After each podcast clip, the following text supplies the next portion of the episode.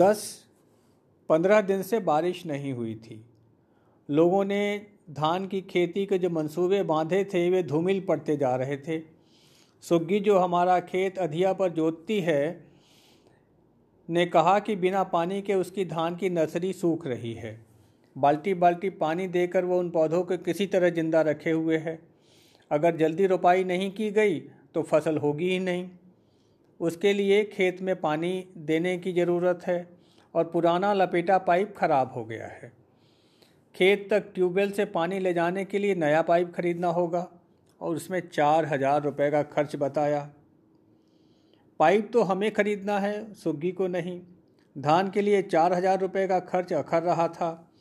Pipe खरीद लेने पर उसको मांगने के लिए पूरा गाँव आ जाएगा। आखिर इस समय सबको खेत में पानी देने की ज़रूरत है। खरीदने की बजाय यह मंगनी का चलन खूब है। हमारे घर की कई चीज़ें लोग मांग कर ले जाते हैं और फिर इस्तेमाल भी बेदर्दी से करते हैं। इसके अलावा वापस लौट आने की परंपरा तो है ही नहीं। वे आगे उसे किसी और को बांट देते हैं और वो आगे वाला किसी और को। आपकी अपनी चीज़ आपको याद रखनी पड़ती है। अन्यथा अमुक को दी गई चीज़ तमुक तमुक से धमुक धमुक से होती हुई अंत तक गायब ही हो जाती है। हमारी कई चीज़ें इस तरह गायब हुई हैं। हम लपेटा पाइप खरीदने के उहापोह में ही थे कि वरुण देव ने कृपा की। कल सवेरे तेज बारिश हुई और देर तक हुई। सब और पानी पानी हो गया। खेत, ताल, तलैया, पोखर सब भरकर ओवरफ्लो करने लगे। गाँव की मुख्य सड़क जो हाईवे से आसपास के आधा दर्जन गाँवों को जोड़ती है, वो फिर जलमग्न हो गई। गाँव का आवागमन कट गया, पर धान की खेती के लिए तो यह वरदान ही था। कल रात की आवाज़ बहुत अलग थी। मेढक जो बीच में शांत हो गए थे, फिर संवेद स्वरों में टर्राने लगे। रेवा की आवाज़ उसमें अपना अलग योगदान कर रही थी। मेघाच्छादित आसमान होने से अंधेरा भी बहुत घना था। अंधेरा, पानी और रात की आवाज़ बिल्कुल मेस्मराइज कर रहे थे। मन होता था कि बाहर निकलकर आसमान तले यूँ ही चुपचाप बैठे रहा जाए। लेकिन उसके उलट आज सवेरे आसमान खुला था। धूप भी खूब निकली थी। सुग्गी का पूरा परिवार, यानी सुग्गी सुग्गा सुग्गा यानी उसका पति, उसका नाम है राजू और उसके दो लड़के तथा धान की रोपाई में मदद करने के लिए उसके दो तीन बिरादरी वाले सब लोग आ गए थे। और उसने ताबड़तोड़ दो घंटे में धान की रोपाई करके छुट्टी पा ली। घर से मैं सवेरे साइकिल लेकर घूमने निकला तो सूबेदार दिखा। वो बनारस में लॉन्ड्री चलाता है। वहाँ से कपड़े लाकर गाँव में धोता है। उसके अलावा अधिया पर कुछ खेती भी करता है। अपनी धोबी बिरादरी में वो बहुत संपन्न है। इस बार प्रधानी के चुनाव में भी खड़ा हुआ था।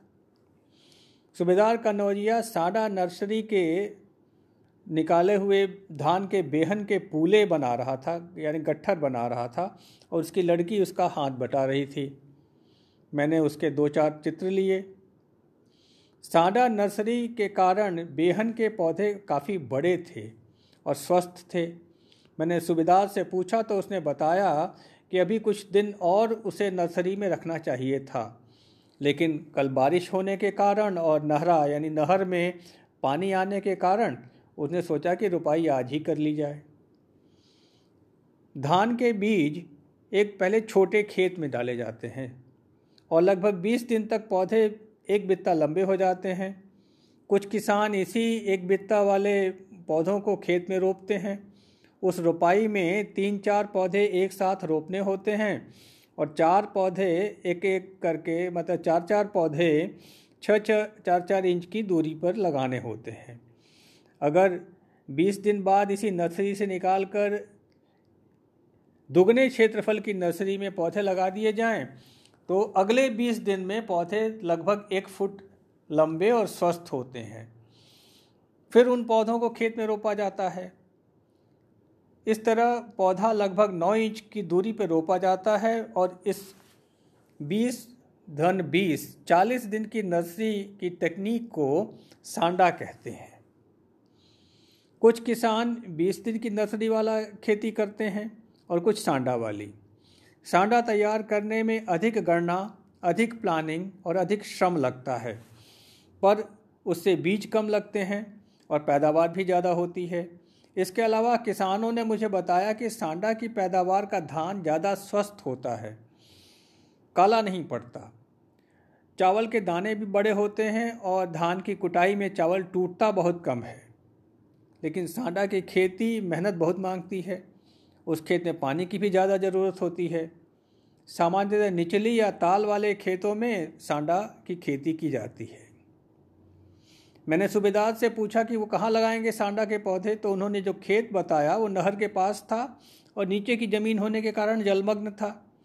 निश्चय ही सूबेदार की धान की फ़सल अच्छी ही होगी।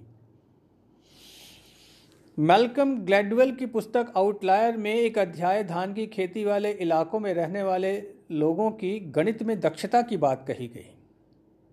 और चीन और भारत के विद्यार्थी तभी मैथ्स में यूरोपीय और अमेरिकन देशों के विद्यार्थियों से 20 साबित होते हैं।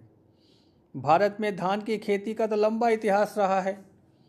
गोरखपुर के पास तराई के क्षेत्र लहुरा देवा में तो 9000 साल पहले धान की खेती का प्रमाण पुरातत्व वालों ने स्थापित भी कर दिया है।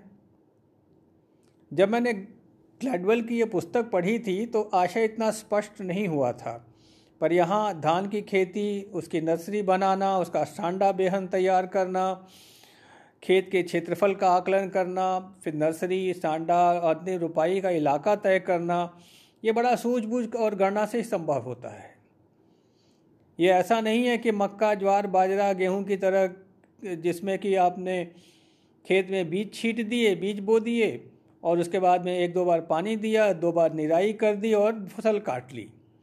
धान का अनुशासन और उस पर भी सांडा का अनुशासन बहुत देखने लायक रोचक चीज़ है। और आपको अपने बच्चे को अगर गणित में दक्ष बनाना है तो उसे सांडा धान की खेती की दीक्षा देनी चाहिए।